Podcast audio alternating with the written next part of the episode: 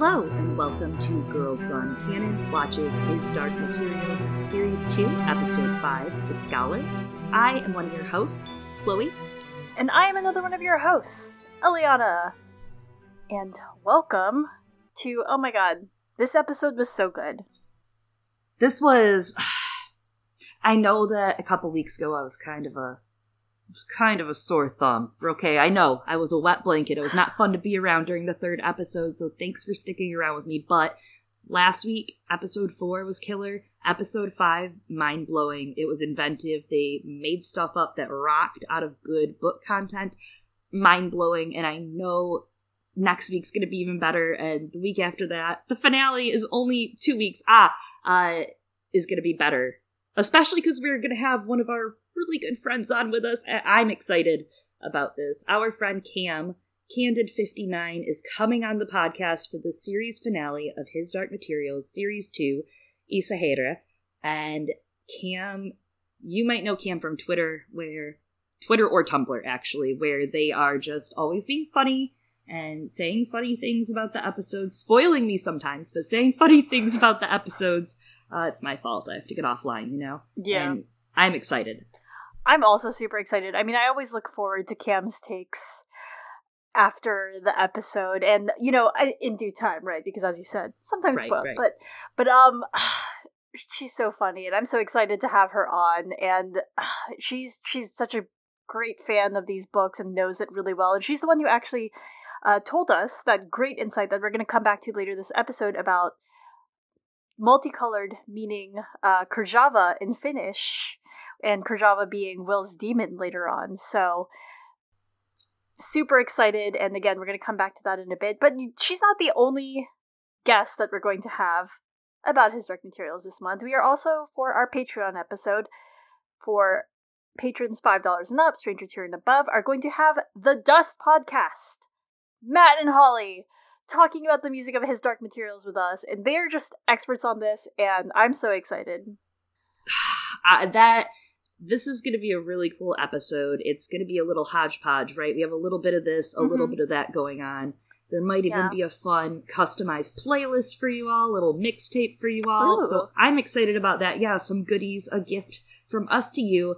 I'm excited about that, and it's not the only exciting thing going on in the His Dark Materials world because the other day, Eliana, Me. I did nothing. Eliana. I did nothing. yeah, you did nothing, but I just like saying your name sometimes. Oh, It makes me feel good. Uh, Eliana, I got to listen to Philip Pullman talk while I had lunch the other day at work. Oh. And Isn't that luxurious? Is it? Is it? I just, Is it? I think it is, you know, while he's sitting at his desk. I mean, I just feel so blessed. I get all this great insight. We have great insights from Candid59. We have good insights from the Dust podcast coming our way and Pullman. But little insider info Pullman gave us all. He answered a question that I asked, and this is going to be a two part explanation that I'm going to start now and finish later. Oh. So you have to listen to the podcast now. Gotcha. Uh, but Pullman said he's releasing a physical copy of The Collectors, one of his novellas that was previously only available as audiobook, narrated by Bill Nighy, or as an ebook form.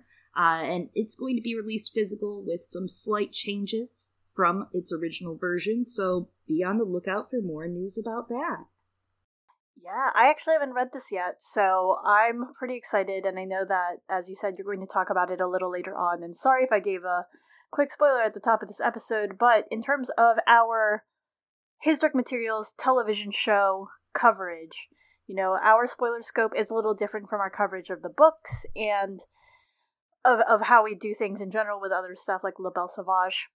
So, because the show has brilliantly been playing things fast and loose with uh, what they're drawing from throughout the main three books of His Dark Materials, we are going to be talking spoilers from all three of the books of Northern Lights slash The Golden Compass, The Subtle Knife, and The Amber Spyglass. We might do some very, very, very light hints, the lightest dusting of things from the books of dust, but nothing that will, I think, ruin anyone's experience and re- nothing that gives too much away, especially because I myself am not completely finished with everything either. And we are going to talk a little bit about some of the novellas, but again, the novellas are, I think, very, very light Um, and nothing I think will ruin your experience again. And besides, the show has kind of spoiled some of the big parts for all of you anyway. Yeah, the important stuff's out there, so no worries, and we'll warn you when we talk about them. Yes. Well, let's dive in. Eliana, I gotta know, favorite part of the episode? Well, as with every week, I think I kind of have more than one, but I know for sure what my one favorite part is this week, and my partner was just so confused because I was screaming when this came up, and I was just so excited that I kind of already shared it on Twitter also already. It is the scene that just seems totally, totally nondescript, right? Will is standing in the doorway, his back to it, and he's like got his arm out a little at this weird angle. It's not that weird. And it's just like his silhouette. And I was just mm. so astounded because I think that we talk about it every week, and I actually think that I want to credit our friend Tana during our coverage of series one for bringing attention to like the way that Will's house was structured and then you know we kept realizing that boreal was framed through those windows and they just have done such a great job with the visual storytelling in his dark materials because that scene of will in the doorway in episode 5 is pretty much an exact recreation of Jopari from episode 4 as his hand is out and and rubbing the ring summoning Lee and it's just such a great way to show that relationship between father and son having not met but that idea of like will is going to take up his father's mantle and it's just so wonderfully and smartly done to talk about it through that imagery that's really beautiful I, and i know we really focused on that door frame last time that mm. has those lines coming together where jopari was and I feel like that might be where we're heading since we know they're going to meet soon enough. So it's nice that they're connecting it through different doorways, right? Yeah, and I mean, they're standing at the edge of the worlds. Doorways are such a big part of both of their stories, and like in the books, right? Will's just so excited when he's reading, and he's like, "Oh my god, my dad used the same language that I did to describe what he found in terms of those windows." So both of them there, and I I remember thinking that Jopari was standing really weird for summoning Lee or for anyone standing in a doorway. I was like, why is he standing like that? And like, it's such a very conspicuous posture because it's calling out that this is going to mirror Will's posture later. It's so great. And part of me wonders, like, we know, sadly and tragically, that going to die right in front of his son Will. Uh, but wow, just just laying it on there, just, just I'm gonna glaze. Great. I'm gonna glaze past it so that we don't have to feel too sad yet. You know, we're gonna really give it its time when it happens. But like, is Will going to put on his father's jacket? Right, he does at the end of the subtle knife book, and I'm like, is he gonna put on that like cool pattern denim jacket? I'm filing for podcast divorce. What? You hurt me. You keep hurting me. It's hurtful, but it's also fashionable. Mm. Any other insights from the Heartbreak Gallery? Well, the other favorite scene that I had was also, I think, kind of emotional. It was when Will and Lyra have a heart to heart, and I'll talk about that more later, but we'll just keep it with the doorway for now. How about you, Chloe? What was your favorite part of the episode? Hmm, strike two. Interesting. uh, my favorite Me stabbing the knife? Uh, in the words of MacPhail, like a knife! Oh. Uh, my favorite part of the episode, I don't know, maybe this is lame, but the title? Uh, the fact this episode was kind of a misnomer, how it huh. was titled.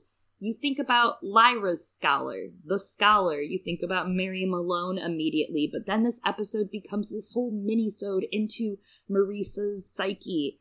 Uh, it encompasses her completely. These two women with these two stories woven between these worlds one world offers freedom at this price of consumerism and capitalism, and the other world is offering blind faith, something for people to believe in, a way to fill that God shaped hole in evolution, and something to rely on that feels solid and real while restricting, you know, the height of the ceiling for its members.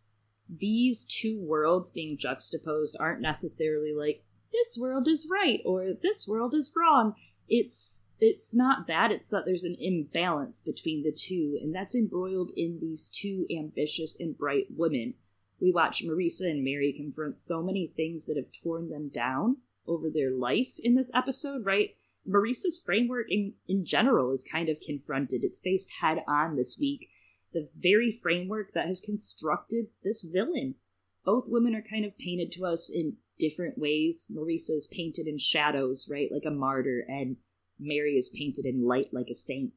Uh, interesting. And Mary is the one speaking with the angels, so.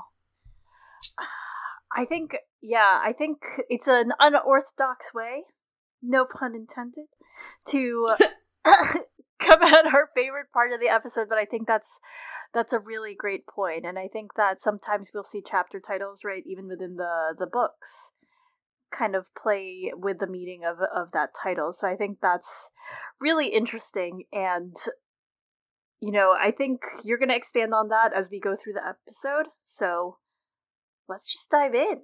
You know, we open up on Will's world and the monkey is seatbelted in. Mrs. Coulter is gazing out of the car window watching a woman rock her baby in a stroller while working at a laptop in a cafe. I remember when we used to do that. Um, yeah, back in the day, back before the COVID. Back in the olden days. it was the most adorable thing ever. I I'm gonna open up and be vulnerable on the podcast once in a while. I do this lately, uh, and I'm in the Malice Defense Squad, the Monkey Defense Squad. Not like, not completely. Sometimes he's still an asshole, but but like I just it's an extension of Marisa, and if you don't understand why her demon acts this way, and then how she treats her demon, I find that very interesting.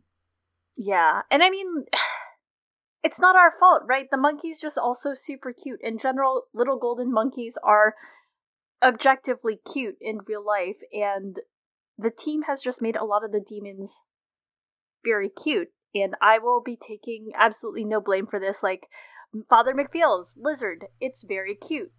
And that's just not my fault. The lemur. The lemur! The lemur! Uh, that's right. Also monkey esque, not exactly a monkey, but very cute not a good person yeah. tied to it. So it's it's interesting stuff. And yes, Malice has elicited, I think, a lot of compassion from us this season, and and we'll talk about it a bit. Boreal though brings Marisa hot brown energy potion. There's a lot of coffee in this episode too, and they discuss how odd and barbaric the world is. He says that the government here is twice as corrupt as the magisterium, but it's that they have a culture of consumerism, not faith. I love that he opens this episode with, I don't know, almost a, a hypocritical critique of this world. He's a faithful agent of the magisterium. Uh, he's two timing that world with this world of consumerism that, sorry, Boreal, you're actively participating in it. And obviously, okay, Boreal's the kind of guy that would tip nine cents and, like, right on his receipt, you should have smiled more. You know, like, he's definitely that guy. And also steal ancient relics, but he criticizes the world that has let him create this fortune and rise up. Ariyon Bakare on Twitter, Ariane69 on Twitter. 69. That's important. Nice. Has developed his portrayal of Boreal in an exceptional way in the show. I think uh, it's a much more interesting and complex portrayal compared to the book version. His adaptation of Carlo makes me think that Boreal may have experienced discrimination while rising in the ranks of the magisterium, let alone in many other facets of his life. And that tracks with the magisterium and what we're seeing in this episode that Coulter and Boreal's world consistently takes opportunities and chances away from them. It's highlighted throughout the scholar particularly well, with Marisa gazing at that woman and her daughter, and then, of course, Boreal's attempts to covet beautiful magical things like the alethiometer and the knife and Marisa. His disdain for this world of consumerism paints a picture of him succeeding in this world not being equal to succeeding in the magisterium world. That's likely what he wants. He wants to be able to say, "Look what I collected. Look what I did." Uh, but this this world and this magisterium, we know they have similar Bible passages to ours, right? And in Matthew six twenty four, you can feel that split. No one can serve two masters, for either he will hate the one and love the other, or he will be devoted to the one and despise the other. You cannot serve God and money. And I feel like that rings pretty true for both Boreal and Marisa. Oh, interesting. It does kind of ring true for both of them. And I mean, Boreal does try, right? And you talked about the racial discrimination he might have faced in the Magisterium, and I mean, that absolutely that absolutely exists in our world as well, you know? Mm-hmm. And so it's interesting that, you know, what I find so captivating about this portrayal of Boreal versus in the books is also just like you really get a sense of how he's been able to build power in both worlds, right? He's somehow been able to play the game in both worlds, right? The one on Faith, he, we know he's a high ranking magisterium person. Granted, he's probably done it via corruption, and he's done the same here, right? He's very good at that. He's got the snake demon thing going on. And he's done it here through that culture of consumerism, and it's absolutely hypocritical for Boreal to be the one making this sort of condemnation of yeah. Will's world because he's like incredibly bought into this consumerist system. Like that's the whole thing. And Mrs. Coulter calls him out on it later, but I think that what's interesting about the show in general is they raise these questions because like it's an interesting question, regardless of whether it's coming from Boreal or not, right? That idea that of a faithless society. And I'm not saying that people should be religious, but the idea that there's a lack of spirituality in the culture. So I thought it was a really, really interesting insight from him. Yeah, absolutely. Uh, when you think about it, very severed from society, mm-hmm. right? The technology, especially, leaves us very severed from, te- from society. I mean, isolated. What have we been doing for the past year, Eliana? But at the same time, society has kept us together via technology. Whoa. Well, there you go. It's that imbalance between wow. the two. Boom. Got him. It's the pharmakon. Anyway. Will examines the knife. He practices opening a window with it but fails, throwing it, and it goes straight in the wall. So dangerous. Last time we saw Will making windows with Giacomo and Lyra, he was standing in those rooms in the tower that have such beautiful symmetry we talked about, right? Uh-huh. This time, as he fails to make this window, the little shack he and Lyra are hanging out in, uh, it's shack. so uneven. It's a very yeah, it's a love shack, baby. it's uneven though. Like there's no symmetry in the room. Everything is kind of in disarray behind him. There's no no yin and yang, you know. So I thought that was interesting how they had the set decorated for that in his failure. Yeah, and I think the yin and yang stuff that you've been calling out has been really interesting in terms of um that balance. Uh, this is and that visual storytelling. Yeah, and they do it well here as well. Uh, where Will and Lyra really show how coordinated they are with one another, how they're just starting to like really mesh. And this was actually in the running for one of my favorite scenes, but it didn't make it because I felt like having more than two was not okay. Where Will and Lyra, right, they're just so coordinated in like moving everything and shoving it aside as they draw their plans up on the little table, which, like, I imagine this is how football games work, but I don't actually know. Either football, depending on which side of the pond you're on, I assume this is how sports works in general, and it was so cute. Yeah. And and it was sweet to see them kind of work together throughout the whole episode, mm-hmm. not just here. Yeah. Especially because he's nervous. It's very obvious he's nervous. He's worried that he'll choke when he gets there. You know, like palms are sweaty. Mom spaghetti. That does come up kind of in a way this episode. And you know, before all that happens, though, Boreal takes Mrs. Coulter home to his home. He's trying to impress Marisa with the home that he's bought from the profits of the Muscovite collection and all of these fancy baubles, illustrating a really interesting practice, right? Uh, Chloe, do you want to define this practice for us? Oh, yeah, this is a great one. Uh, this is some culture I really am excited to teach, especially I know we have some UK friends or some friends in Canada that might not understand the United States of America or any other countries. And we have this fascinating practice that we've done for ages. Uh, and other other cultures participate, but you you take artifacts with, without paying for them or by paying very little money for them, and then you profit off of them greatly in your own country. Uh, sometimes it's stealing, Sometimes it's paying nothing for, you know, it just depends. Sometimes it's bribing people and extorting them. It's really a cultural phenomenon. You have to experience it sometime. But that is what's happening here, he says to Marisa. And he's very, he's like bragging about this, right? He's like, oh, you know, I totally ripped them off. And she's like, yeah, okay, that's great. I don't care. It's not about Lyra, so I do not care. and he goes into the storage system to get out his Lyra bait right? And he brings out the alethiometer and he informs her they can watch her on CCTV. Yeah, finally those lat cams come into play. I was all like, what is this? And I will say, you know, yes, it's an interesting practice in the US, but the British also did it too. Uh, sorry, not sorry. um, some of the things that Boreal uses to exemplify his own little trade it feels like a cute nod to some of the current events in the series, right? Like he's saying that he got this artifact from Nova Zembla that he's so proud of, and it's where, of course, Lee ended up, and where the Samirsky Hotel is. And also, I believe I couldn't find it because I'm a dingus, and also I didn't try that hard to find it. But regardless, in Ariyon's Twitter Q and A, I believe he actually tells us that somewhere in Boreal's collection there is an amber spyglass. Yeah, I saw that, and I wanted to say he's. I think he said it was like in a bookshelf or something. I need to go look now. Now I'm curious. I want, There's. I tried. It wasn't easy, and it could just be me. I'll check it out. I bet I can find it. I'll look next time.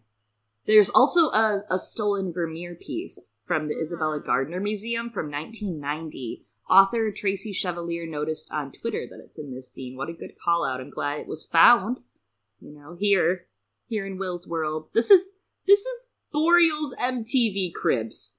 Eliana, this is he's like, welcome to my cribs. Uh it's it's definitely something. And they they enter his house, and there is something beautiful that I was very surprised about. Uh, from the commercials, trailers, previews. It's been interesting to piece together different parts of his house here and when they enter his house, the front door is this gorgeous stained window, stained glass, lots of line work. The main windows have these yellow hexagons, and it reminds me of like honey and lightness and sweetness and fruit of effort. The entryway is much brighter, less flashy, more open, and it kind of, to me, signifies his vulnerability in this episode, right? Hmm. Because he is opening up a little bit in this episode a lot of character development happening because, you know, that's what happens before someone dies on a TV show.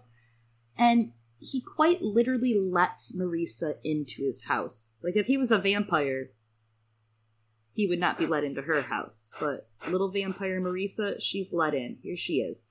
Immediately, though, he locks the security system once he has her inside, signifying she's a treasure, right? Like she is one mm. of the mm. collectibles, as she later says. And then he descends down into his evil lair, which is his basement of collectibles, and she's skeptical. It's very obvious as you go along. The tone increases. She's playing with her food, pretending to drop his artifacts, you know. He's pompous. He doesn't realize that Marisa is smarter than she lets on, let alone much smarter than him. Uh, to Marisa, like, she knew walking into this, there's no way this is what I want. This man is a trap. And just like Lyra, Marisa does not get stuck in traps often. It's sad, kind of at the core. I feel sad, I think, for Carlo. Is that an emotion I feel? Because he's getting played by this ambitious, maybe evil, some may say. This is a subjective opinion. Uh, no, I'm just kidding. She's bad. She's not great. Uh, his Achilles heel, you know, he's getting played by her, and it turns out it's not like he wanted world domination, as we learn in this episode. He's not really a reacher. He is just kind of a shitty guy who stole some artifacts to have a nice house and he wants to wife up Marisa Coulter, but he's sacrificing her ambitions and her emotions in the process. I don't even know if he sacrificed it. He just like straight up hasn't even considered it, and and that gets pointed out throughout this episode. It's funny because, as you said, she does turn the tables in terms of the power dynamic. Because I remember at first when he was like locking the doors, I was like, "That's creepy." That's weird. Uh, locking someone into your own home. But I love that you called out the stained glass windows, and then, of course, we get Boreal's very, very different aesthetic in his uh, treasure basement. And it feels very much like those two sides of him, right? Like in the Magisterium, the part that everyone knows, those stained glass windows kind of harken to that church like imagery.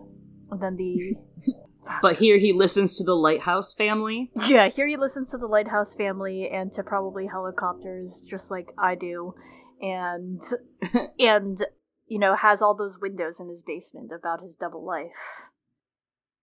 Well, speaking about double life, we have Will and Lyra. They're practicing opening windows. Lyra's encouraging Will, and he confidently is able to blast open a window. They have a really cute scene where they run around opening windows and also closing windows.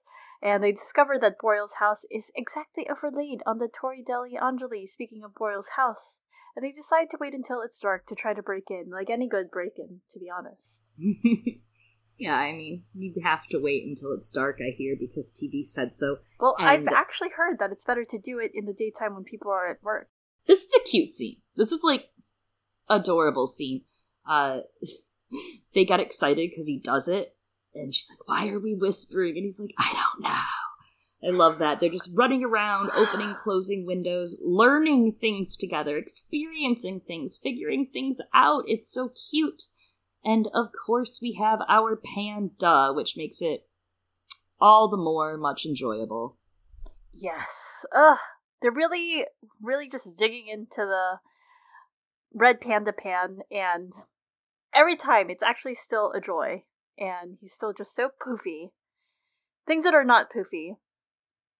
A little poofy, depending.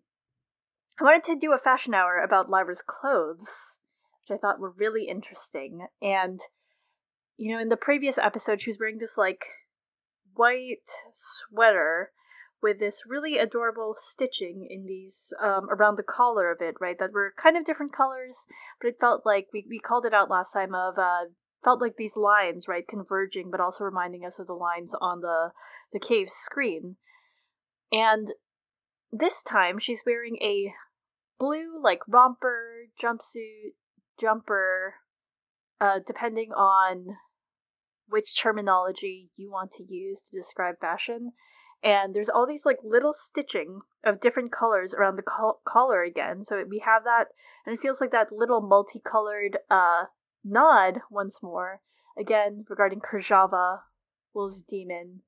We talked before about her poncho. And then she's also wearing she cinched her blue so she's back in lyra blue jumpsuit with this little belt that looks like it has a rose pattern on it. Hmm, very Eden and very. uh Why does she have Kirjava on her neck? That's inappropriate. That's taboo. that's. Uh, I mean, that's part of the romance. As Candid Fifty Nine says, love is touching souls. And as Boreal says, love is trying to romance Marisa with the Lighthouse family. Ah, yes, he has this beautiful couch, new speakers, which she's like, I don't fucking care. Uh, she's unimpressed. She's on the other side of the couch, like as far away from him as she could be. He tries to entice her with another gift since that one does not stick. And he's like, Do you want your own research department, honey? I'll buy you one. And he talks about Malone, this woman who runs the college department. And Marisa's like, Whoa, whoa, whoa, whoa, you buried the lead. A woman who runs her own department? And he's like, Oh, it's a little different here. She's like, I have to go immediately, and he tries to slow her down, but she pulls that whole caring mom card about Lyra's education with dust.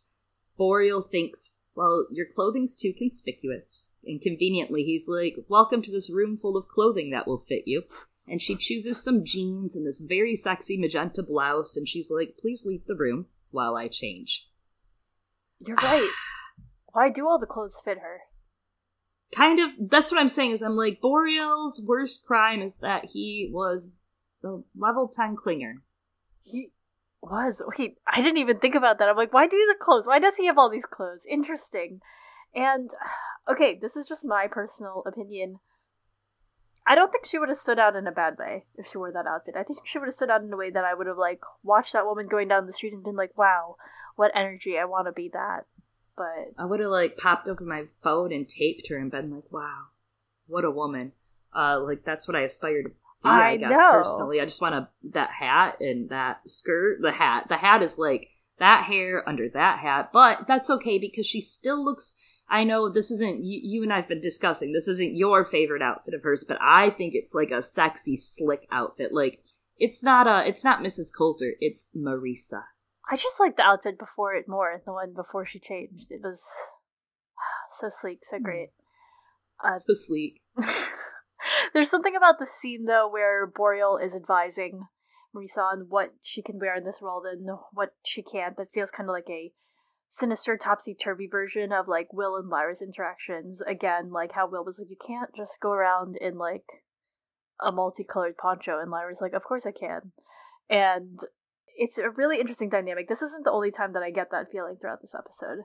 I didn't really consider that, but even now, when you go back to like him taking her through the window, uh, ah. obviously, and all the the world traveling, I also love that later when she tells Lyra, "Don't trust this boy," and mm-hmm. it's similar to how she treated Lyra's relationship with Roger in the show, uh, kind of dismissive and just like disregarding of it. And when Lyra was at her house, she made Pan turn away too. Remember? Oh yeah. Uh, and it's almost like this Coulter, you know, conceal, don't feel, don't let them show, let no one in. Obviously, not even herself, as we see later. Yeah. Well, coming back to what she chooses to wear, right? Mrs. Coulter and the monkey, they gaze into the mirror, seeing how they must change. They look in the mirror a lot throughout this episode. Yeah, it's like seeing another them, them in a world that could have been. Her demon gone, right? When she shuts it away, like the people of this world that uh-huh. don't have their demons out all the time. She can shut her shame away, and so she does. And uh, speaking of her shame, he offers her these jeans. and this might be my other favorite scene. If I had a favorite scene, this is the favorite scene. She straight up holds these jeans up with the tippy tip of her fingers out like like they're the most disgusting things in the world. It's hysterical. Funniest thing funniest thing. I yeah, I thought that was kind of funny. I thought she was gonna wear the jeans, and I should have known better. I thought she was gonna do it, but I mean, Lyra would have done it, and she, in fact, as we know, again, if we go back to that jumpsuit, that jumpsuit kind of looks like it's almost all denim, or like a lighter denim fabric. So it's an interesting contrast.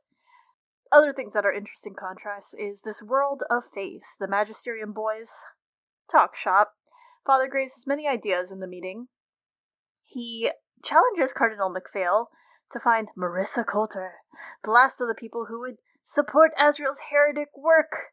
She has disappeared. He also suggests that they make a public announcement about the anomaly being fake, but the Cardinal disagrees because he thinks that this would just cause mistrust from the people because literally everyone can see it. And they're interrupted by a message that witches have retaliated and killed 24 of their men. Many suggestions are thrown in. Add more troops. Make a decision. So he does. He decides, you know, Father Graves' disloyalty is the reason that everything is going wrong.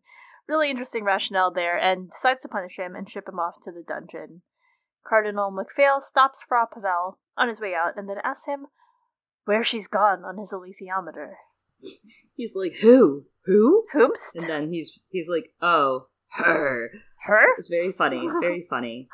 Great way to have a cardinal in waiting huh, downstairs in the dungeons, right? I thought that was interesting. I think that's a good setup if uh, MacPhail does become the Gomez character.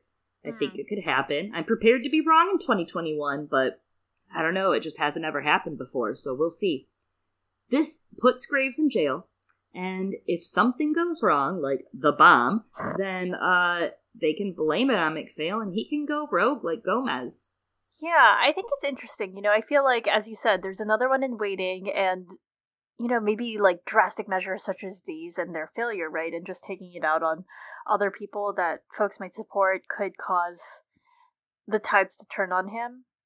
And I wonder if it's like he's asking, you know, what is that? What is the valuable thing that Mrs. Coulter's looking for, right? And then he finds out it's Lyra, and that, like, is an incentive for him to try and target her for like mm-hmm. or like go on like this mad crazy quest to try and take her out like mm. as you said like the father gomez character um because like father gomez I, wasn't like all there yeah it, it, he was obviously in the end he was kind of off his rocker and uh, it, it, increases as it goes right like it starts off as just magisterium work but then it crosses the line and he's disavowed and etc and that's kind of what's going on like we're seeing macphail make all these big choices of bomb the witches do this a man yeah. of actions, Marisa said, remember? And Uh, that's going to be his biggest action when the bomb fails later, and uh, I guess season three, the bomb fails, and he's to blame. He pushed all of it, saying this was like their thing.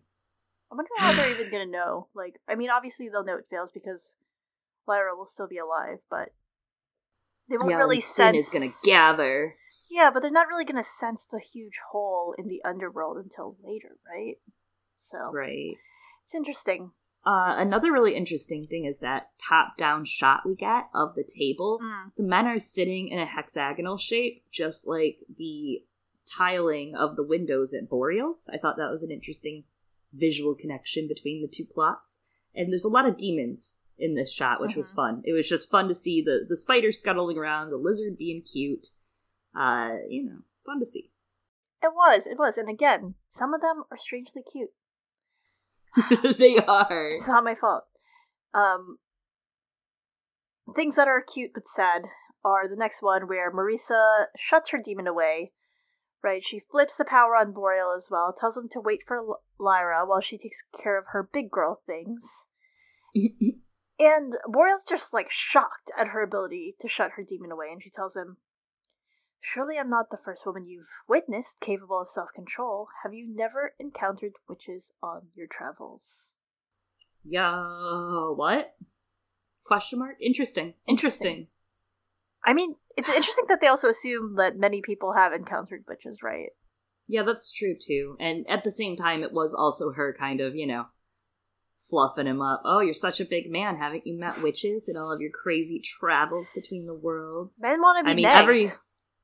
Yeah, uh, they do. Men do love being negged in this story by Marisa Coulter. But no, every other man that's gone through the worlds, Asriel, Jopari, Mm. they fucked witches. So what about you, Boreal? Yeah, she's like, Boreal, haven't you ever fucked a witch? All these men that you are jealous of have. That's that's what he's she's trying all like, she's all like over him, just looking straight into his eyes, going, "Guess you never will." Wow, wow.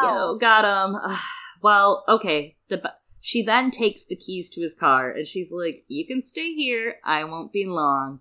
Uh, and her demon is shut in the bedroom, squeaking, whining, watching from the window. Wah.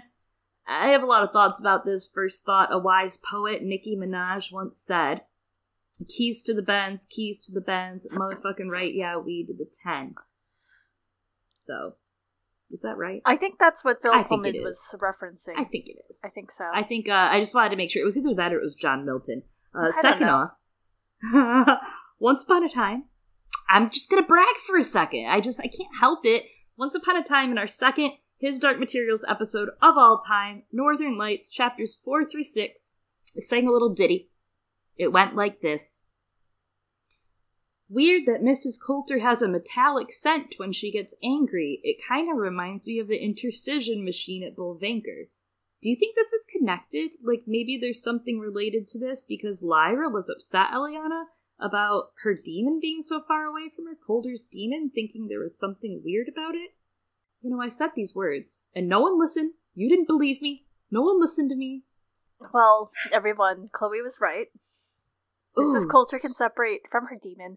I don't think she's severed though, in the same way that they use the knife at Yeah. Bolvangar. Because like she's so different from the people who have been severed.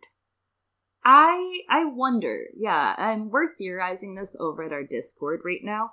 If you're a patron in our ten dollar and above tier, you can get on in on the Discord action where we have lots of. Oh my god, our Discord channel for His Dark Materials TV spoilers moves a mile a minute. It's very fun.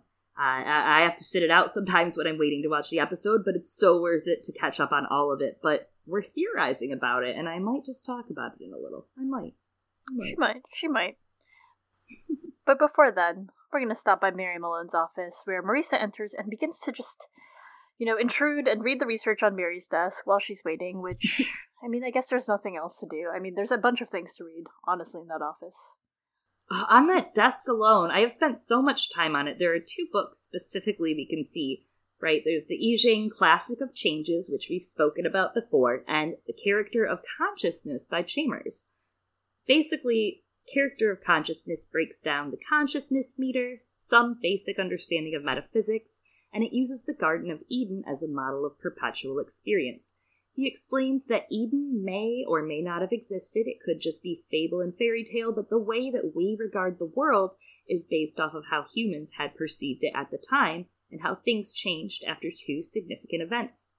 The first event being eating from the tree of illusion, which changed things from simply being, like an apple is red, to the visual experience no longer being contingent on the world, right? Like many shades and also eating from the tree of science, which complicates things and makes them no longer be just themselves. Eden and the fall, one way or another, was an ideal that basically he argues is how humans experience things. I found that very interesting, especially considering her bonsai tree, right, that sits on her desk, symbolizing the harmony of things and feels representative of that tree of science as well as the nature to come from the Mulefa world. That's really interesting. Uh, all all of those lines that you read aloud about experience and eating from the tree, especially as it ties into this book, and also the bonsai tree. I actually had thought that that just kind of meant like Mary, you know, likes plants and is good at cultivating and taking care of them, especially compared to Mrs. Coulter. I like spent a bit of time when I saw this note of yours, like looking at Mrs. Coulter's apartment to see if she had any plants. She doesn't really. She has like some flowers in vases, but some of them might actually be like flowers she's growing, but she doesn't really nurture plants. And I just say this because my partner has recently acquired like a bazillion plants. And I'm not very good at taking care of them, but I will try to love them as best I can. You're a good stepmom of the plants, Eliana. You're doing great. That is what I'm gonna be. And, you know, it's funny that she can keep this little bonsai tree so cultivated compared to the rest of her. She probably cuts that tree instead of sorting out her books, which is a big mood. While Mary comes back to her office to find this intruder, Marisa, uh, I, I, was interested that because it was a woman this time, she puts mm. her guard down just a tiny bit, but she begins to talk about Mary's work with her and Mary like opens the door. She's like, "I've had it. Get out. No way. Don't let it hit you on your ass, miss." Damn. Uh, and Marisa explains that she's looking for Lyra, and she begins weaving a web of lies about this was a huge misunderstanding. I wanted to apologize for her being such a nuisance in person. And Mary's like, "What? What do you mean, Lyra? That was the you're Lyra's mom. Wow, Lyra was the most interesting kid I've ever met, and more interesting than my nieces and nephews." She's like, "I didn't say that, but she thought it." Uh, I like those That's true. nephews, for the record. Those muesli eating little shits. I know. They're like, yeah, whatever. I want to eat. I go to Mary's house to eat sugar. Love it. Uh, yeah. I like that part uh, that she was like, Mrs. Malone, and she goes, Doctor Malone. Poor Marisa. Oh, God. Mary earned this herself. Not under a man, sadly. It was just her. Sorry, Marisa. Yeah, and I mean, there's obviously a hint of jealousy there, right? And Marisa tries to explain that she studies in the field of experimental theology, which surprises Mary, and she's asking if Marisa has published any research and what her master's was in. And I guess, like, maybe Marisa would have said it, but then she realizes, shit, if this isn't the field here. And so then Mary goes and does a thing that's very relatable, right? She's like, let me make you some coffee and then as she's like trying to make coffee for Mrs. Coulter's like, dirty cups, sorry. I'm just like, fuck. I feel called out. I feel oh, called oh, out. so good. Her with her dirty cups and her stale cookies. We gotta hook that girl up, you know, gotta fix that. Yeah. But Marisa's gone by then. And you know, it could be because she was afraid of her cover being blown, but it could also be that she was afraid of dirty cups, which I mood. That's probably this... happened to me too in this economy? In this economy? I love the where does theology meet matter? And she's like, where does it not? And it's like the funniest joke in the world because literally, where does it not? That's the, the theory being explored in this show, right? Uh, but it's the funniest joke to me. Funniest joke ever. Yeah, I love it because I, this is another one of those things, right? Just like how Lord Boreal says that thing about consumerism versus faith in regards to the culture, and and this is another one of those really great questions. I like that the show just poses questions, right? It doesn't really try to answer them, and it really just prompts thought. And I mean, it goes well together with Mary's earlier discussions with Oliver about the role that faith plays in science, and even later on with her sister.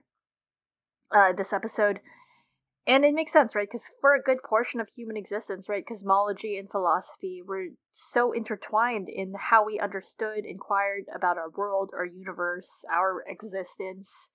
And it especially makes sense for someone coming from the magisterium where religion won out over secularism, uh, especially in regards to like matters of the state and public life. Like theology would absolutely be ingrained in how we interrogate and discover the world around us, especially if we believe that the entire universe is derived from like the divine and you see Mary really reconsidering things in that moment. She's not just like baffled. She's like, that's an interesting philosophical thought. You see it on her face. And I mean, it makes sense also in terms of what she's studying, because she's studying dark matter. She's having a hard ass time trying to prove that this exists to anyone else. Everyone's like, all right, well, then where's the girl? Where's the proof of your research? And like, if you can't show it to anyone else, right? It almost becomes this matter of faith, like dark matter in real life or even fantastical. Very difficult to prove. Uh, dust and shadows, of course, is here, and I mean, you can't see it, but you believe it's there, and it's almost very theological in that sense. Yes, it's the intersection where they meet. Mm-hmm. After Marisa bails, Mary decides to Google Marisa Coulter experimental theology, and she does not come up, though an explanation on experimental theology does from the search. Interestingly enough, uh, they can't use Google because of copyright, so I believe Painting Practice is in charge of the art and media direction, and they came up with their just slightly different Google page, right? Just barely different. So that's so funny. I, I mean, I didn't even think about that. I took it for granted that they were using the Google page, and I just decided, oh, Google product placement. I was like, Google sponsoring the show, but I guess not. I was too optimistic. Yeah, I, I think I read a tweet about it. I'd have to go dig it up, but I actually took the time to look at the page. You know me, and so the entire screen says, first of all, it has did you mean metaphysical experimental theology? Because it does not know Marisa Coulter and then it says missing Marisa Coulter under every entry, but literally she's missing. It's hysterical. Another hysterical joke. They're killing me. The first page we get is from a blogspot site, and it's clippings from Flannery O'Connor's The Violent Bear Away. My favorite epigraph uh, from this novel. It, it's better than the actually just what they had displayed, in my opinion, but to sum up the novel, from the days of John the Baptist until now, the kingdom of heaven suffereth violence, and the violent bear it away. Thought it was very fitting. It is. It is. Uh, that is interesting. I have to check this out. I've only read Flannery O'Connor's short stories, so to add this to my growing list. I'm and I'm very interested, and I think the person we have to thank for all of this is probably Erica McEwen because the next result is from reading.sagepub.uk and it's a bunch of filler theology text. And it says in there that it's written by Erica McEwen, which, from an easy search, she works in the art department of painting practice. You know, for his dark materials. ah, very fun. I mean, this is also relatable. I would do that if I were Erica put yeah, myself I think everywhere. it's very relatable. yeah, good for you. She deserves it. She she kicked ass on this because the last result that really means anything. I actually, it's probably my favorite result of them. Sorry, Erica, but it's non-filler. It's from After All dot online, and it's a passage from Experimental Theology and Religion by Reverend Samuel R. Calthrop in his Berry Street lecture in 1901. Samuel R. Calthrop attended St. Paul in London, then Trinity College at Cambridge. Yes, he started a boys' school in Connecticut, which was in a time where Darwin's theories was it was considered heresy, right? You couldn't agree with it, and he bucked convention and actually chose to agree with him publicly and said God gave him the ability to speak, and so he should. And you know, an excerpt from this speech I find really interesting is he speaks about experimental theology armed with all the great discoveries of science, sees in evolution the eternal process whereby God builds his worlds, gives birth to his children, educates them, draws out the life that is in them, gives them ever increasing mastery over things and over their own God given powers, thus causing them to grow forever and ever. He basically gives an explanation in this of God creating evolution and God and science existing, coexisting in this world. I thought that was very interesting, and I just really liked uh, seeing that as a mini a mini search result. It feels like there was a lot of effort put in on that, so I'm impressed. Yeah, I think that's really really interesting. Um, you know, there's a couple of things going on here, and you know, for from the interplay between Google as a as a mechanism for asking questions, right? Very much like the alethiometer, and as we said, controversial. Like, I mean, I do really like my smartphone, so um, it's it's an engine, right? That's built from science, along with the other enormous engine uh, that's also scientific, interacting with dust, angels, you know, the divine, that relationship again between experimental theology and science slash quantum physics. It's telling that whenever Mary talks about her work, she uses the term quantum physics, even though she's talking with angels. So funny. The angels, again, like I just love that line. They're describing the relationship with matter and science is from what we are, spirit from what we do, matter. But in terms of that relationship between, you know, you're talking about experimental theology and evolution and science and this idea that they don't necessarily need to be contradictory. I want to talk about this article that I read from Michael Gerson, who is a former speechwriter for George W. Bush during his White House years. He's a neoconservative and worked for the Heritage Foundation, and I disagree with him on a great many, many things. But he wrote this really fascinating thing um, about maybe two years ago about the relationship between why so many evangelicals uh, were tempted and and devoted for Trump, and I mean he disagrees with that and thinks that it's really bad. And you know he talks about why people perceive evangelicalism as regressive and this shift that happened in American culture, especially around the time of the Civil War, because evangelicals used to be the ones pushing abolition and were pushing actually a lot of progressive policies in the United States until the Civil War changed their outlook on the United States in terms of making it more pessimistic. Uh, after they saw this destruction, changed like the mindset of evangelicalism from optimistic to pessimistic. And then also, uh, a big part of it has to do with how the evolution debate played out. And Gerson is also very evangelical and a devout Christian himself, so I found his uh, his views on these really interesting. He talks about William Jennings Bryan, who was a huge uh, Christian leader at the time, and how Bryan felt that the contest between evolution and Christianity is a duel to the death, and that evolution would mean that Christianity would gradually degrade. And Gerson writes of this Many people of his background believed this, but their resistance was futile for one incontrovertible reason. Evolution is a fact.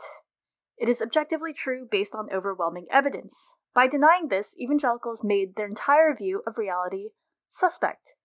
They were insisting, in effect, that the Christian faith requires a flight from reason. Gerson goes on to say, This was foolish and unnecessary.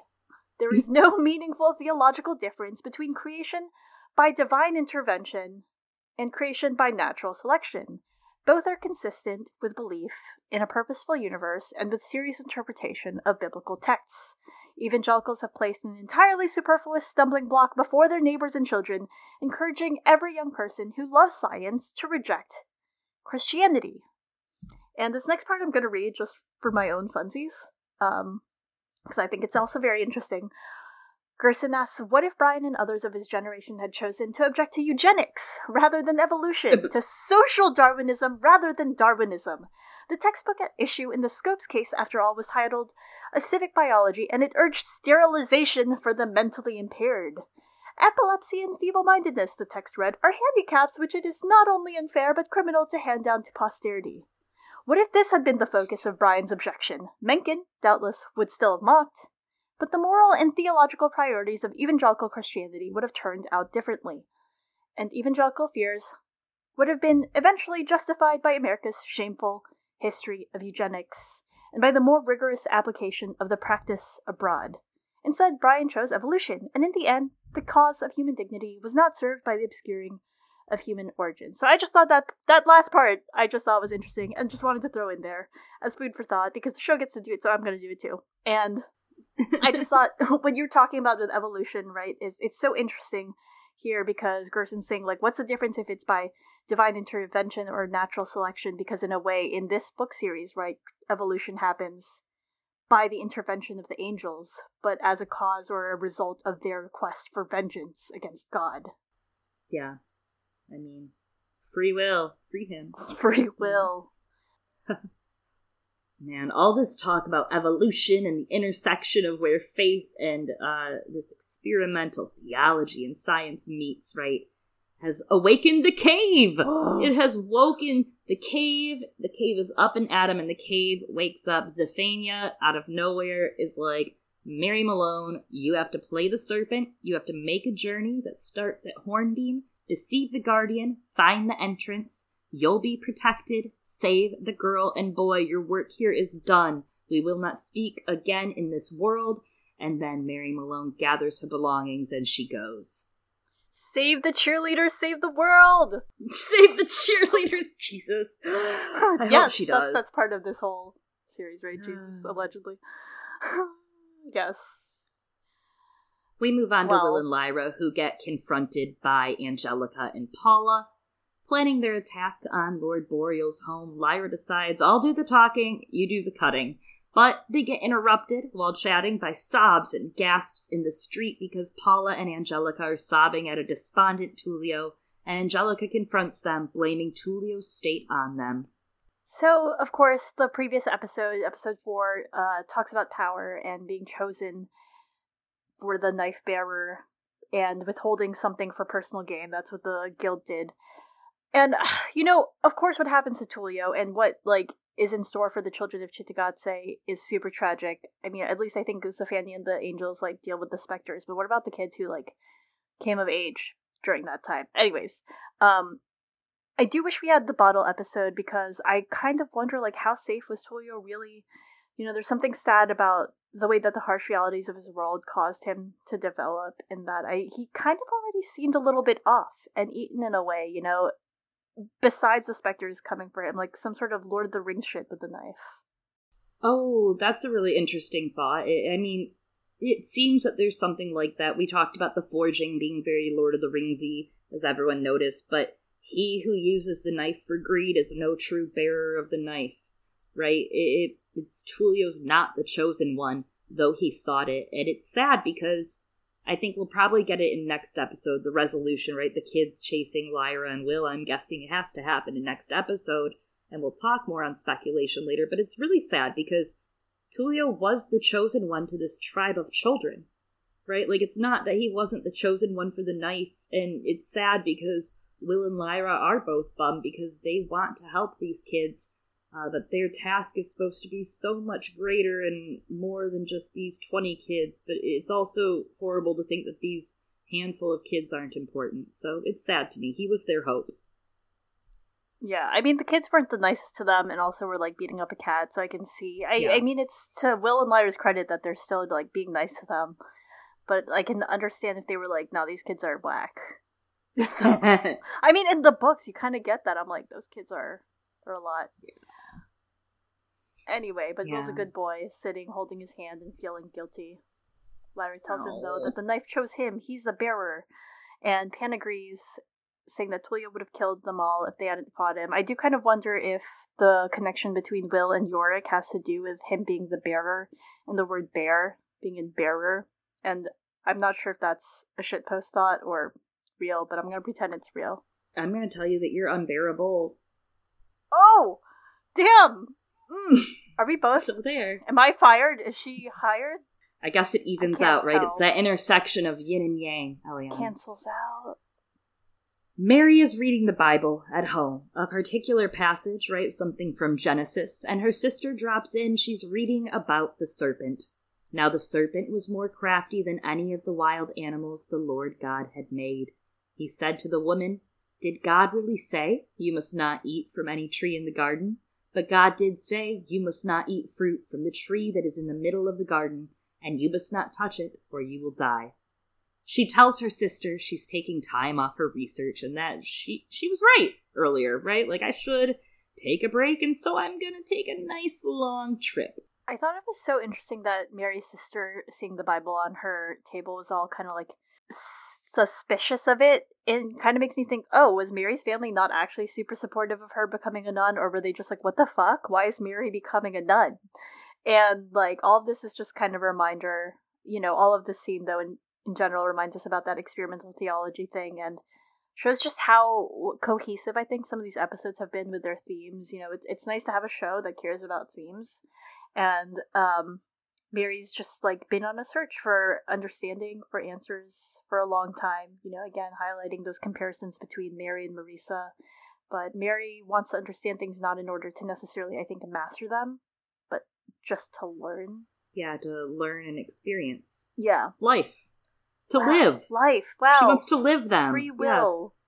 Yes. she wants to live them, not just enslave ideas. Mm-hmm. Ah. Well, I think she's going on quite a nice trip. I hope she doesn't stay until the fall, if you know what I mean. Oh. Uh, but different fall. Different fall because night is also falling on Cittàgazze. Oh. Will is standing primed in Eliana's favorite stance, fingers out at the doorway in Cittàgazze, and they are ready to enact their heist and plan. Yes, I'm just standing here. I feel like Elmo gif with flames. I'm like, it's the scene. Will so pleasing. I it is. Will's wondering if Giacomo is still alive in the tower, but Lyra tells him not to worry about that just now. Uh, he's dead. But Lyra's like being really understanding. She's like, we can't deal with this now. Push it down, Will. She's like, we gotta cut in, get the alethiometer cut out. That is the plan. So they head to Giacomo's basement rooms to be able to cut in. Yeah, the window that Will cuts in in Cittàgazze, you can see the angel statues in the side of the tear of the window. Uh, it, it, you can literally just see one. You see the window, see the world through the window, and then in his world, still in Cittàgazze, you can see Balthamos and Baruch watching them. So symbolic. Huh. Yeah, they do have that throughout the tower, and I kind of wonder, like, you know, we were told we were going to see them. I wonder if we'll see like Baruch and Balthamos. I don't know next episode or something. Um, you know, protecting Mary. That would be interesting, right? And yeah, that would be kind of cool. And that like way they get introduced for longer this uh, this season and I mean, the whole scene, right? Like that basement kind of looks like an altar. You were talking about that symmetry earlier with the knife and the tower, so looks like that mm. there. Mm-hmm. Speaking of things reflected, Marisa returns. She's standing and staring at herself again in a mirror. Her demon's also staring at her. Ah, she's really into self reflection, looking at herself there, but not. hmm. She is, though. She looks at herself, but not her demon. She's not really looking at herself, you know? I'm 14 and this is deep. Uh, Marisa ignores her demon, walks off to kick off her heels in the living room. Yes, she is seeing only what she wants to see. You're right. And this cut, though we usually don't like cuts in this series, this cut is great. Lyra and Will oh. are entering Giacomo's basement while Marisa is then entering Boreal's. Yes. She's shaken. Uh, she tells him that she found Mary Malone impertinent, intelligent, free, Boreal found her arrogant because he's a steaming pile of misogyny, as we know, but he doesn't find Marisa arrogant, interestingly enough. Marisa's like, I was top scores for all of my college work, but I was denied my doctorate by the magisterium. If I wanted my research published, I would have to let a man do it. And Boreal's like, I don't get it, babe. Sorry, sweet. Don't get it, Toots. Uh, she asks if he knows who she could have been in this world and what he remembers of her scandal with Asriel. He remembers her being seduced by Asriel and mistreated. She finishes the tale with, and he left me a grieving widow. Yes. Boreal's just like, ugh, why are we talking about your ex? I hate your ex.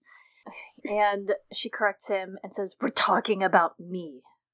And during this, Will and Lyra are cutting their window, Boreal's within, and he just leaves the very, very expensive precious alethiometer on the couch. And Marisa also asks him why he thinks that he's the first person to travel to this world, and he asks, why not? And then Marisa runs her hands over his artifact, saying that even if he was, he doesn't deserve to be. She says that this world is full of ideas our world is hungry for, but you have spent your time trading trinkets. And then asks him, were you hoping to add me to your little pile of treasures? He says he wanted to have a world with her here, but she says he wouldn't even know what to do with her if he caught her. So good. The way that Ruth is all just like, Were you hoping to add me to your little pile of treasures? It's just so perfect, impeccable, and there's something really charming about that, like, trademark fucked up woman energy that this plays. Everyone has had a toxic relationship where you're like, Oh, I will digest you, honey, thoroughly. Like, uh, you will go through my whole system and out again. Uh, his facade and control here dissipates. He's reduced to a foolish man who didn't even consider that Marisa can have ambitions? What? And thoughts? God. Next thing you tell me they're gonna be like allowed out of the kitchen. Uh it's crazy. But even if his want of Marisa had been authentic, right, and not filled with a little bit of toxicity, she's not looking to fill that god sized hole. Okay? Like she's like, no, that's not what I'm missing. I'm missing my daughter. Her brand of love is poison. She couldn't even fathom an authentic outreach of love right now that's not even on her radar. Yeah, but Boreal's like, mm, but what about that man-sized hole? He's Oh trying to fill that God. one. Ariyon Bakare 69. I'm about to get fired again. Earlier, we talked about the collectors at the top of the episode, so yes, let's chat about it. It's time. Let's talk about it. So, Chloe, you discussed earlier that there's a short story that Philip Pullman is re-releasing, The Collectors. Yeah, it's a 21 page novella taking place in 1970 in a college about two pieces of art. One is a painting of a fair haired young woman who looks ambiguous, cold, disdainful, contemptuous, but also on fire, lost, hopeless, but sexy and yearning. You know, the male gaze. Uh, it's a strong picture, it's described as. The other artwork is a foot high golden monkey sitting up with a hand reaching toward the viewer, the body tense, full of savage greed, brutality, but it's beautifully sculpted. Mysteriously, both of these items continue to turn up in the same collections over time, and they even get linked to some mysterious murders. This has been going on for like 70 to 80 years. Anyway, the guy who owns the painting shows it to his buddy, and the friend turns feral. He gets like mad about it. And he's like, I know that woman. And he's like, No, you don't. This is like a 70 year old painting. And he's like, No, we were lovers. Her name was Marisa Van Zee, and I knew her when she was 18. She came from another world. I'm not telling you any more than that. You have to go read it. It's 21 pages on ebook or listen to Bill Nighy narrate it for like a half hour. It's very good. But interestingly enough, fun fact Pullman recently said in the Blackwells event that Kate Bush, one of his very good friends, inspired this story. She had two pieces of artwork that came up, and she told him uh, about this story that they were artwork that kept coming in the same collection, so he decided to make a story out of it. So cool, right? Really cool. Yes, Kate Bush of the Lyra, the uh, Lyra the song fame. That's that is just so wild to me. Like, not the story. The story's pretty cool, but the part where Philip Pullman and Kate Bush are good friends, and then she wrote this song for him. Like, I mean, you know, we all know the song, and by we all, I mean everyone who has watched The Golden Compass knows the song. But it is just wild to me that Philip Pullman and I mean, maybe it's not even like that weird, right? Obviously, they're both like literary, like artistic minded people. And I mean, Philip Pullman and Kate Bush are good friends. It seems that they are both running up that hill together. Wow! Running up that hill to attack and dethrone God. Oh my god, that is the mashup we need. Uh, well, okay, back to what I wanted to talk about, though. You got me all sidetracked, Eliana. It's all your fault. Sorry. No, I'm just kidding. We're off attacking, dethroning God, but that story, uh, Marisa Van Zee, 70 year old painting? What? That's. That's an interesting concept that feels like it is being adapted on screen and that it is telling us something. And, uh, that Marisa has been to other worlds, maybe? That Boreal's not the first? and that that is what she's implying. Like, it's quite obvious that Marisa knows far more than she's letting on to him and to us, obviously, in all formats of media. She's explained how brilliant she is. Asriel's explained how brilliant that she is. Uh, the universe underestimates her. So this, combined with some book info and maybe even with some thoughts on Serpentine and Series 2, Episode 2, I don't know, Discord we've been discussing maybe she's a witch. Maybe she's a failed witch that didn't separate in time, and her research is her trying to figure out and her experimenting on herself to separate when she failed to separate. Maybe she's chasing the witch immortality. I don't know. Thoughts? Thoughts? Yeah, that's interesting, especially with the animosity she shows towards the witches. Uh, and hating them, yes. It, it is like a very vibrant hatred, right? It is, it is. And, um, you know, you touched on how Asriel talked about how brilliant Mrs. Coulter is in her scientific discoveries. Uh, sorry, experimental theological discoveries. Um, and in regards to the guild, though, uh, Marisa critiques Boreal, right, throughout all this about what he's done in this world and how, you know, I think there's a lot in here that shows us how similar Boreal is, in fact, to the guild in Cittàgazze. You know, he's using this power and knowledge for his own selfish gain rather than to benefit the rest of the world. That was his goal with the knife. He wanted it so that he could just uh, continue building his his wares. And I think you know, it's interesting because like Marisa's critique is of course like she's thinking of the scientific revelations that their own world could have benefited from and regarding Boreal's similarities to the guild, like he's got his little treasure room. Uh, it looks like all the little windows that the knife makes. He wants the knife. Um, again for like the way the guild numbers were and he's fashioned the stairs leading into his basement to be similar to the architecture of Cittàgazze and his home is actually li- located literally in the same place as the tower. Like i feel like that's really intentional on his part. But i kind of want to push back on the idea that marisa's like that different from him in some ways. Like yes and no you know she's going to evolve but you know she encounters things in this new world and sees the possibilities of what it could have meant for her life it reminds me of that whole uh, discussion of why representation is so important in order to see what you could be, your own possibilities for yourself. This is monumental, of course, in Lyra's life when she sees Miri and is like, wait, women can be scholars? Women can wear pants? Uh, though we didn't do that in the show. She wore pants in her own world as well. But it is still framed in terms of what Marisa could have been, right? What her singular life could have been like. And part of me wonders if Marisa, like, this is a side thought would have gotten an abortion if not for the way that the magisterium is and like her maybe actually being very devout but she does talk about how their world would benefit from these discoveries but she's also just so focused on how she herself would benefit. And i i don't think that's wrong right necessarily. She's focused on that. She's focused on how she can gain lyra.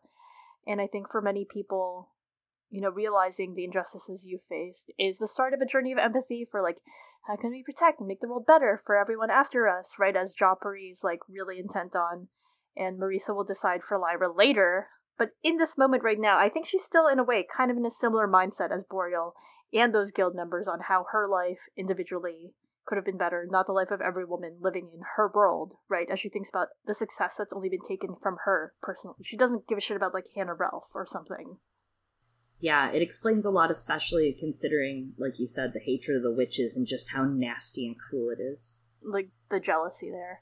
Yeah.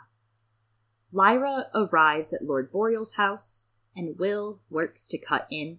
She arrives without Will, ready to stall Boreal, and Boreal and Coulter watch her on CCTV. Coulter tells him to retrieve her. Will simultaneously is cutting his way into the living room, counting his steps, figuring out where he needs to be to get in. He enters, remembering to close his window behind him, and crouches, sneaking to an alethiometer on the couch, stopping dead in his tracks when he realizes a woman is in the other room. Marisa comes to explore where she thought she saw motion, but writes it off, walks away for a moment, and Will tries to get the alethiometer, but he's stopped by the monkey. And then, in turn, Marisa. The monkey gives the alethiometer to Coulter, and Lyra comes rushing in, to the trap of her mother, and to Boreal locking the door, pushing her to a confrontation with Marisa. From there, two standoffs ensue. We have one between Lord Boreal and Will, and one between Lyra and Mrs. Coulter. Will threatens Boreal's treasures with a knife, while Boreal and his snake threaten him, taunting him about his mother. And Mrs. Coulter offers Lyra her alethiometer, trying to get her to come closer, offering her more information on Dust, on what Asriel did to Roger. We know what Asriel did to Roger. He fucking killed him, alright? Offering to teach her to use Dust, and telling her to stay away from Will, the boy who will do nothing but harm her. Alright, projecting much. And mm. Lyra stays defiant, and Marisa tells her that she's so much like she was, and Lyra tells her she is nothing like she is, and snarls, which sets Pan to attack the monkey, while Mrs. Coulter doubles over on the ground. Um, I want to call it quickly. I think Chloe, you saw this right? That Jack Thorne had replied, maybe it was Low, uh, replied to someone's question about the Wolverine being used in I think episode one or two of this season. I think one, uh, where Lyra is defending Will as he saves the cat, and that it wasn't necessarily a like nod to Dafne's earlier role in uh, in Wolverine or in Logan. Um, and I mean, someone pointed out right that it's in the same family of animal as the red panda and uh, the polecat, the ermines. So, um, but turns out it Jack Thorne and his team felt that it felt strange for Lyra to use a snow leopard, even though it's associated with Lord Asriel, because for obvious moments like the death of her best friend that has been brought up again in this moment, she wouldn't feel that close to her father to use a similar form as him. I feel like that is a great way to set that situation up. Like that that she doesn't even think like why would she? Right? Why would she want to be Stelmaria, be anything like that man that killed Roger? Uh, well, it, it's it was a really great scene nonetheless. This especially with the Wolverine.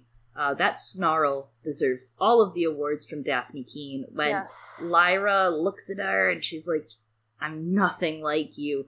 That's the last string Marisa had, right? Like, that is a broken woman crack uh, that Lyra would use her brand of love, that toxic, violent love, against her. That takes her completely by surprise. And it's like earlier when Mary told her she had the most interesting and brilliant conversations with Lyra while, you know, Marisa's still looking at her as this little girl, like the little girl in the stroller. Uh, her little girl, but she never thought Lyra could do that to her. And poor Lyra. Poor Lyra. Oh, absolutely. I mean, her parents just keep underestimating her, right? And never really getting to know her. And I just. There's so many reasons I feel horrible for Lyra in the scene. I think Dafne did a wonderful job capturing all of the emotions. Like, you know how we talk about the the emoting that people do on their faces and how there's so many complex things. Dafne does a wonderful job, not just the snarl. Like she captures the shock that Lyra would feel, right? She's tricked into confronting and being in the same place as her abuser. And she's trying to sort through what's real, what's not, what's intended by her mother, who is her abuser. And she discusses these later with Will, right? It, it's a really intimate thing for them to have shared, and the difficulty of, of course, like the person who hurts you being your own parent. And as you said, like Mrs. Coulter's tactics are being used against her, but at the same time, it is, I think, in my opinion, different in terms of circumstances and the power dynamic. Like, yes, Lyra has the upper hand here in the moment, some of that element of surprise, and I don't know, maybe metaphorically, like on an emotional level, I don't know. Yeah, it's different. I do think, like, Lyra is acting defensively, right, as opposed to offensively the way that Mrs. Coulter was. Is it hurtful? I mean, obviously, we see it in, like, everyone's acting, but the pain and fear on Dafne's face, again, it's just perfect. And I think that, you know, remember during that scene, when we have the reverse of this in series one, when Mrs. Coulter did this to Lyra, Lyra was actually scrambling on the floor to reach Pan, to soothe Pan, the other half of our her heart. Not just because she was in pain, but because Pan was in pain, her other half. And Mrs. Coulter's monkey reaches out to her so many times like he did when he was at that window waiting for her when she went to the the university. And he's asking her for help as he's being attacked. And what does Marisa do? She wills herself not to feel it. She only looks at Lyra, and that that's I think very different from the Lyra that we see at this age, right? Where she's allowing herself to feel things, and that's the exact thing that propels her to go to the underworld later on. It's, shutting that side of yourself off, right? Mm-hmm. It's Yeah. While the monkey's being attacked by Pan, Coulter is able to stand, breaking out of the trance, walking toward Lyra even through the demons fighting. Will simultaneously gets the alethiometer as they're in their crazy big tense standoff, and Will cuts a window and he's like, Lyra, we have to go! And finally they jump through just in time. The monkey misses, the monkey hits uh, the wall. I feel very bad for it, and Yeah. they're gone. Yeah, I love that it's Will who helps her and snaps her out of it, right? He understands not to be mad at her in this moment. Like, obviously he's tense, but he helps her out. Like, I I don't feel like it's saving in terms of some of that, like, gendered stereotype, in my opinion. But, I mean, sometimes when you're dealing with your abuser, right, it helps to have someone on your side help you snap back into the world, and Will does that for her. Technically, he snaps her back into an- another world because they go back to Cittàgazze. That's a great point. Lyra thanks Will for getting the alethiometer back, and you're right. Uh, earlier, you know, he gets mad at her when she loses it, but this time at the end, there was a big confrontation, and he's not mad. He's just worried for her, right? He's worried about her safety, and she thanks him. She tells him she wanted to kill Boreal. They discuss her mother, and she opens up about the monkey attacking Pan before, and she says that she hopes she's not like either of her parents, that it didn't feel good to act like Mrs. Coulter, and she'd rather be like Ma Costa or Lee Scoresby. He's never had to worry about his mother hurting him, he says, just others hurting her, and he feels for Lyra here, but he tells her she doesn't need to be anybody else. Anyone would be lucky to be like her. face is just scrunched up. Like, why? It's so hurtful. It's so good, but it's so hurtful. yeah. I love this scene. Again, another one. This is uh, the other one that I mentioned was almost my favorite scene, and you know, Lyra pledges to help him find his father now that the alethiometer is back. But I just love that they're both sharing their difficulties that they have with their parents. Both of their experiences, right? Neither is more hurtful than the other. They're they're both painful. And you know, Will has a lot more in store for him with the part where like he finally reunites with his dad, and then his dad dies in front of him. Um, but I think that there's something really important highlighted here.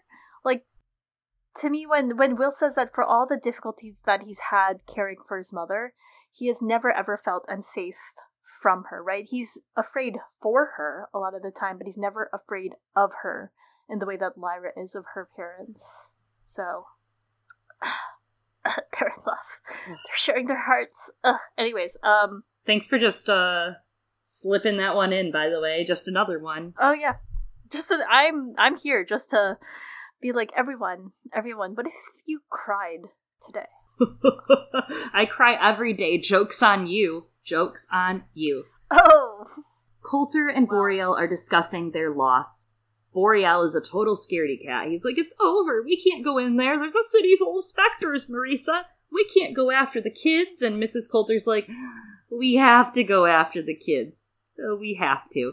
She tells him, Once you understand something, you can master it. And he says, Only children are safe from the specters. And she whispers, Dust. They have no choice but to try. She swims closer to him on the couch, very carefully blocked, right? Because earlier she was like, uh uh I will not come near you with this fucking music on, these ridiculous speakers. Here she is right up on him, and she's like, Come on, Carlo, don't we have to go get those children? You can't let children beat you. She has her groove back. ah, yes, like the llamas. Um, it's another one of those moments that I get, and I feel like is a sinister reflection of Will and Lyra's dynamic, right? Uh, as you were saying, Mrs. Coulter's the first scholar to discover that it was at the time a demon settles that dust also begins to pull around a human and become attracted to them. So I just love that you can see those gears turning in her head uh, when she whispers dust, and you know she's making that connection between specters only attacking adults, and you know someone else, right, might encounter them soon. We've got Mary deceiving the Guardian and entering Cittàgazze. It's it's changed interestingly here. Yeah, it's smart. The guard was expecting Boreal and Marisa, so the guard's like, "Oh, Mrs. Coulter, I was expecting you with Carlo or with Charles." And she's like, "Oh yes, I'm Mrs. Coulter, and Charles is on the way." Just like with just like with Will and Lyra, right? When Will and Lyra earlier pulled the switcheroo, like Will is on his way. So similar there, and also interesting before she steps through the world is that Mrs. Coulter was jealous of her earlier, and now Mary is literally being Mrs. Coulter in this scene. Ah, interesting.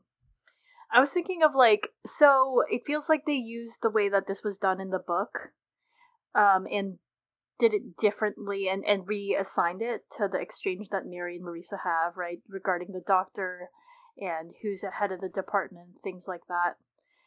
And played to that earlier on instead of here because Mary deceives the guardian here by playing on those assumptions of I guess gender um and who who's the doctor running the department and pretends to be Oliver Payne and here instead, as you said, she takes on being Mrs. Coulter, but I do like that she does the same thing as you said as Lyra. It really shows us and reminds us that the people who care about Lyra and help raise her, right? The way that Lyra reminds us about the same thing of like Lee and Iorek and Mary and Ma Costa.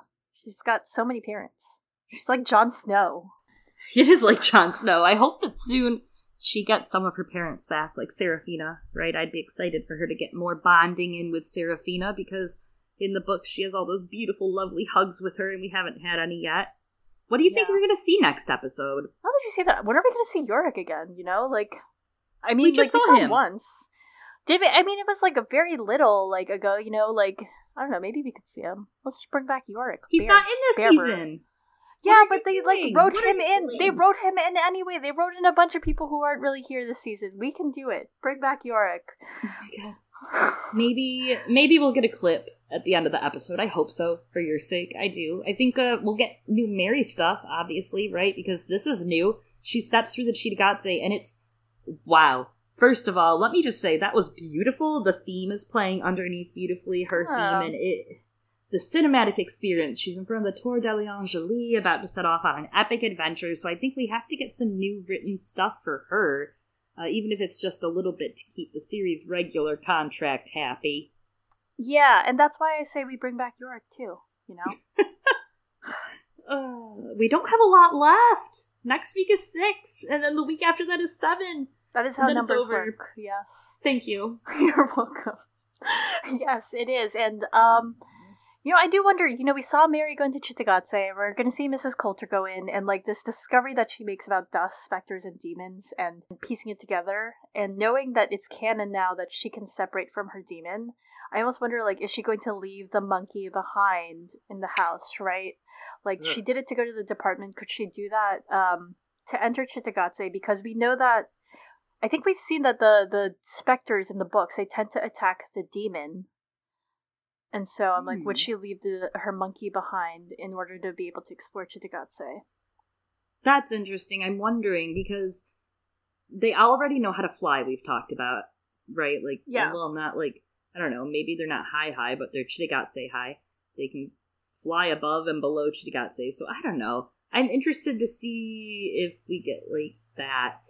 I, am all, is Boreal does he die? What what next episode or finale? Not finale. Finale's gonna be Death Central. It is, but like that's kind of why I wonder like hmm. if he would be in the last episode. Like it could be interesting, right? Like I mean, I do think we're gonna see more of Lee and Jopari bonding because we have to, because we have to get more screen time with them before they die. Um, I wonder if we'll see more things that tie Jopari and the witches. They kind of talked about it a little yeah. before but like some of the action from the trailers granted we were wrong before right? It, was like the the witches homelands being attacked. But like i kind of wondered like does i mean boreal could die in the next episode but i feel like it could be interesting the last one where you have it really contrasting or making a comparison between his death and uh, lee mm-hmm. and jopari's you know? Because he's so different from both of them and I, I think that the show's done interesting stuff with contrasts I would say that in the book, it's like Boreal's death is so small in the book, blink and you miss it, right? Like he's just in a tent with his booze. So I wonder, it could be like one of those like last moments, it just zooms out and you see it happened or something. You know what I mean? Like, I, I don't know, but I feel like you have to have a big, I don't know. We'll see if it's a big death or not. I think they should give him an all out, all star death. I mean, yeah, he's, I, I've said it before, and like, I don't even know how Lord Boreal has become like my favorite or one of my favorite parts of this show and season. Arian69. Arian69 on Twitter, born in 1971. Good call out by Candid59, who will be on our final episode, not our penultimate episode next week, but our final episode of the series, and I cannot wait to do more great, thorough analysis with Candid 59, as you can tell. Yeah, absolutely. I mean, they're also an expert on the series, so. And we're also going to get sad with them. And that's the real magic of the podcast. Getting yeah. sad. Um, thanks. So now we're sad. Um, I, I hope we get witches. Sad about Jopari and Lee, and I'm kind of sad. Oh God, I'm sad for Boreal. Ariyon, what have you done? I know, right? I I'm just like he's like one of my favorite characters. How did this happen? Well, thank you so much for tuning in to series two, episode five with us, the Scholar. I can't wait to talk next week about series two, episode six, Malice with you, and of course, Aww. episode seven, Isahara with uh, Candid 59. So, as always, make sure you're subscribed to us on a podcast feed near you. Yes, you said Isahitra. I, I, I know, and I don't like it. I like my old saying. Ugh. Listen, subscribe to us on a podcast feed near you Spotify, Podbean, Google Play, iTunes, Stitcher, Acast, you name it, we're there. Yes. And of course, you know, maybe you have insights that you can tell us about the show or anything else in your life. Someone recently gave us olive recommendations, and that was very much appreciated. So you can tweet at us at Girls Gone Canon, C A N O N, over on Twitter, or you can shoot us an email at girlsgonecanon at gmail.com. Yeah, and make sure you run over and check out our Patreon, where we're going to have an episode at the end of the month, right before the end of the year, with the Dust podcast covering the music of his Dark Materials in and out of series. I'm very excited to have Matt and Holly on for that. That's yes. patreon.com slash girls gone girlsgonecanon. As always, I have been one of your hosts, Chloe. And I have been another one of your hosts, Eliana. See you next week. Thank you. Bye.